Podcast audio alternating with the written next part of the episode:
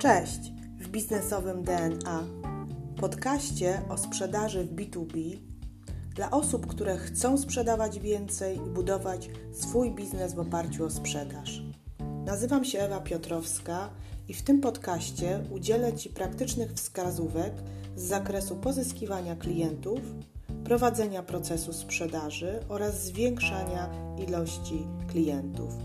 Jeśli jesteś osobą, która lubi sprzedaż, a może masz potencjalnych klientów, którzy składają tylko obietnice, a może nie masz procesu sprzedaży lub strategii sprzedaży, to zapraszam Cię do słuchania tego podcastu.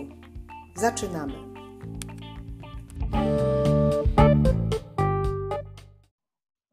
Cześć. Witam Cię bardzo serdecznie w dzisiejszym filmiku, w którym, tak jak obiecywałam, będę mówiła na temat mistrzowskiego zespołu sprzedażowego. Ale zanim zacznie, zacznę, ustalmy najpierw, jaki jest cel mm, sprzedaży czy cel zespołu sprzedażowego. Przede wszystkim głównym celem, y, który przyświeca pracy sprzedaży, jest to, żeby jak najszybciej dotrzeć do klienta, jak najszybciej podpisać z nim umowę. Myślę, że słowem klucz jest tutaj właśnie najszybciej, ponieważ to słowo będzie nam determinowało sposób i organizację całego zespołu sprzedażowego, żeby był jak najmocniej skuteczny w pozyskiwaniu e, klienta. Dzisiaj omówię Ci e, z Tobą trzy rodzaje, e, trzy rodzaje organizacji działu sprzedaży, z którymi ja się spotkałam które ja doświadczyłam, więc wszystko, co będę dzisiaj mówiła, jest tylko moim doświadczeniem, którym chcę się tutaj e, z Wami podzielić. Ale zanim przejdę już do samej organizacji działu sprzedaży, mm, opowiem Wam o tym, jak to było jeszcze 20 lat temu, jak zaczęłam pracować w banku jak przyszłam jako młody doradca klienta, e, dostałam komputer, dostałam telefon e, komórkowy, dostałam samochód i, i rozpoczynałam pracę z informacją, no to dzwoń.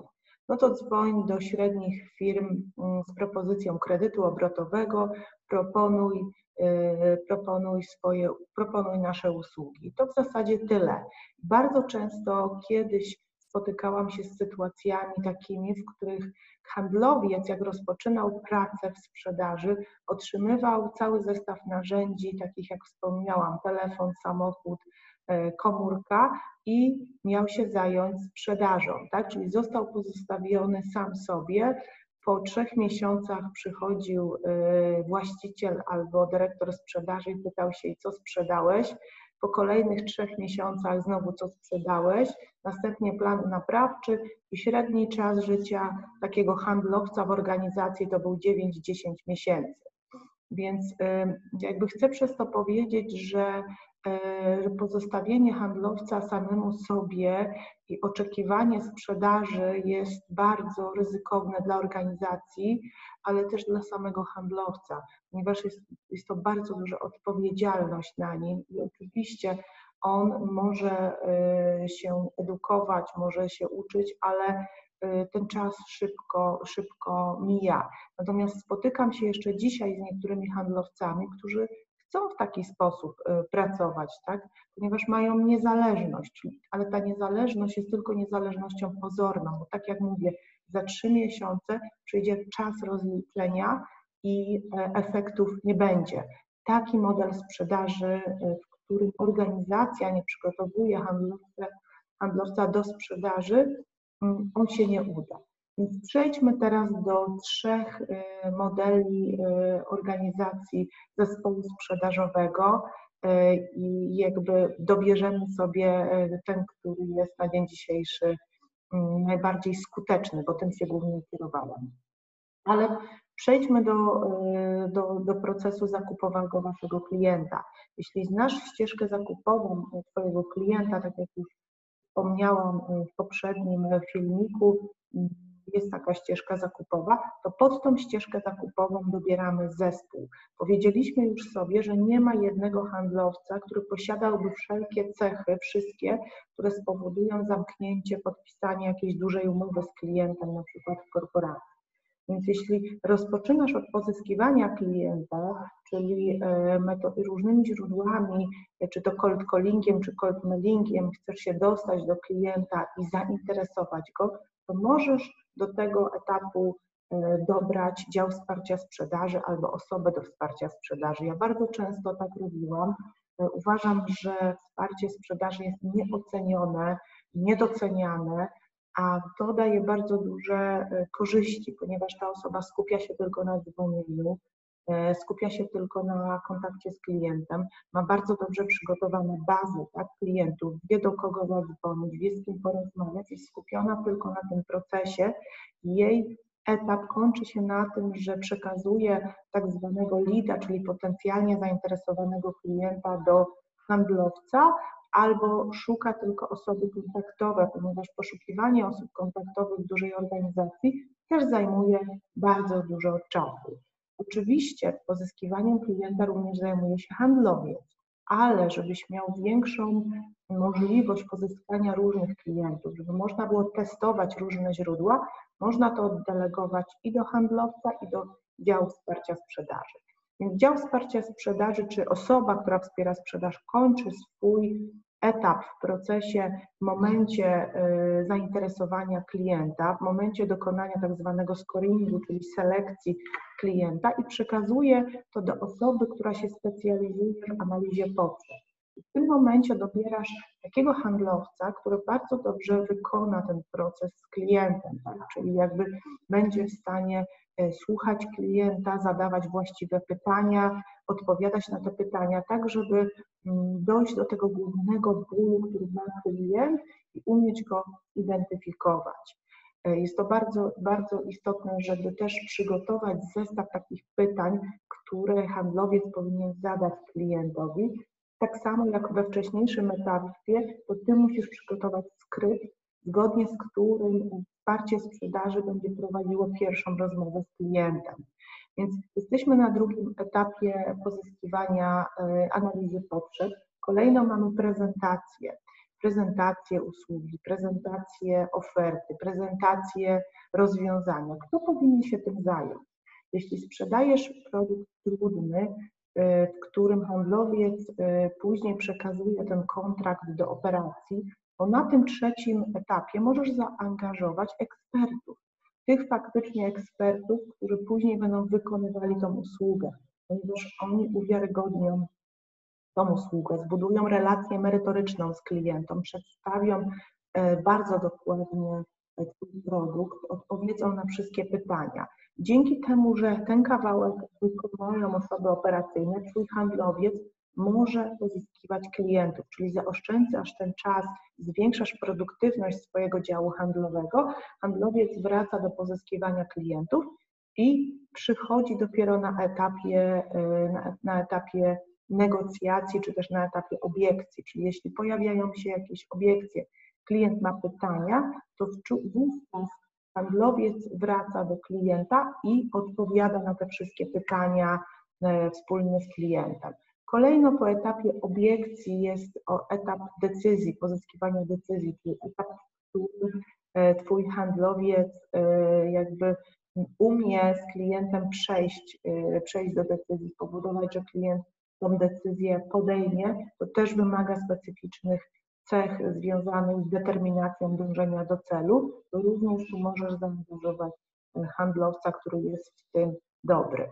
Więc e, podsumowując, ten model sprzedaży zakłada, że e, przynajmniej trzy osoby są zaangażowane w proces handlowy, bo my mieliśmy wsparcie sprzedaży, mieliśmy handlowca i mieliśmy dział operacji, dział realizacji tak? Czyli jakby wyznaczasz e, kroki w procesie i dobierasz osoby, które są, które są e, jakby dedykowane do poszczególnych kroków, które się specjalizują i które najlepiej obsłużą czy też odpowiedzą na wszelkie pytania Twojego klienta. W ten sposób będziesz mógł przeprowadzić tą sprzedaż po raz drugi, trzeci, czwarty, czyli bardzo mocno połączyć swój zespół sprzedaży z powtarzalnym procesem sprzedaży, o którym już też wielokrotnie mówiłam. Ale też przejdźmy do innego modelu organizacji działu handlowego. w którym to handlowiec odpowiada za cały proces sprzedaży, czyli jest tak zwanym PM-em sprzedażowym i dobiera sobie osoby operacyjne, które są w danym momencie potrzebne, żeby z klientem porozmawiać, żeby z klientem odpowiedzieć, odpowiedzieć na klienta jakieś pytania. E, I w tym momencie to handlowiec pełni taką rolę dominującą. To on buduje relacje, to on zna klienta, tak jak mówię, ma do dyspozycji albo dział y, ekspertów, albo dział jakichś wdrożeń, albo e, inne osoby, albo zarząd, tak, bardzo często też zarząd. I, i wtedy taka osoba, osoba całość prowadzi. Jest to możliwe. Miałam takie działy sprzedaży, które w taki sposób funkcjonowały, ale to było w dużych firmach, bogatych firmach, których e, produkt jest bardzo wysokiej jakości i my wiemy, że ten produkt się sprzeda tak naprawdę, tylko jest kwestia dopilnowania tego procesu, obsłużenia inaczej tego procesu. Natomiast jeśli ty nie wiesz dokładnie, czy twój produkt jest, y, jest jakby odpowiedni dla rynku, jeszcze badasz i szukasz, to dobrze, żeby przydzielić poszczególne osoby na poszczególne etapy. Trzeci etap, e, trzeci model y, budowy zespołu sprzedażowego jest taki, w którym handlowiec uczestniczy jeszcze dłużej, czyli w czasie realizacji usługi. Ponieważ to zależy, jak masz skonstruowany system premiowy. Jeśli, e, jeśli system jest tak skonstruowany, że handlowiec pobiera prowizję za zapłaconą fakturę od klienta albo za zakończony projekt, to również angażuje się w etapie analizy, w etapie świadczenia usługi, mm, jakby rozmawia z klientem, pozyskuje, e, pozyskuje e, opłaconą fakturę. To jest y, jak dla mnie najmniej jakby lubiany proces handlowy, ponieważ on bardzo mocno rozmywa odpowiedzialność. E, przede wszystkim handlowiec jakby ogranicza się jego produktywność, ponieważ jak Twój proces handlowy trwa 6, 7, 8 miesięcy i handlowiec przez cały proces handlowy plus jeszcze przez czas umowy, która trwa rok, uczestniczy w tym procesie, to on będzie miał bardzo mało klientów w lejku sprzedaży. Omówiłam teraz trzy modele organizacji działu sprzedaży. Pierwszy model dzisiaj według mnie najbardziej właściwy. Budowanie powtarzalnego modelu sprzedaży, dedykowanie osób, które są kompetentne w danych dziedzinach, e, tak żeby e, tak naprawdę odpowiadały za kawałki, e, ale Twoją rolą jest wtedy dostarczenie tym osobom odpowiednich, odpowiednich narzędzi pracy, nie takich jak komputer, ale takich jak skrypt, takich jak zestaw pytań, takich jak zestaw obiekcji. Tak więc jakby Twoją rolą, jeśli ogląda mnie teraz dyrektor sprzedaży albo właściciel, jest wsparcie tego działu handlowego. To, co chcę na koniec podkreślić, to to, że oczywiście w sprzedaży B2B najważniejsza jest elastyczność i umiejętność reagowania na potrzeby, ponieważ proces handlowy nie jest zero-jedynkowy, nie jest literalny, nie jest produkcją, w której my na pewno wykonamy poszczególne elementy. Czasami trzeba wrócić, czasami coś trzeba zmienić.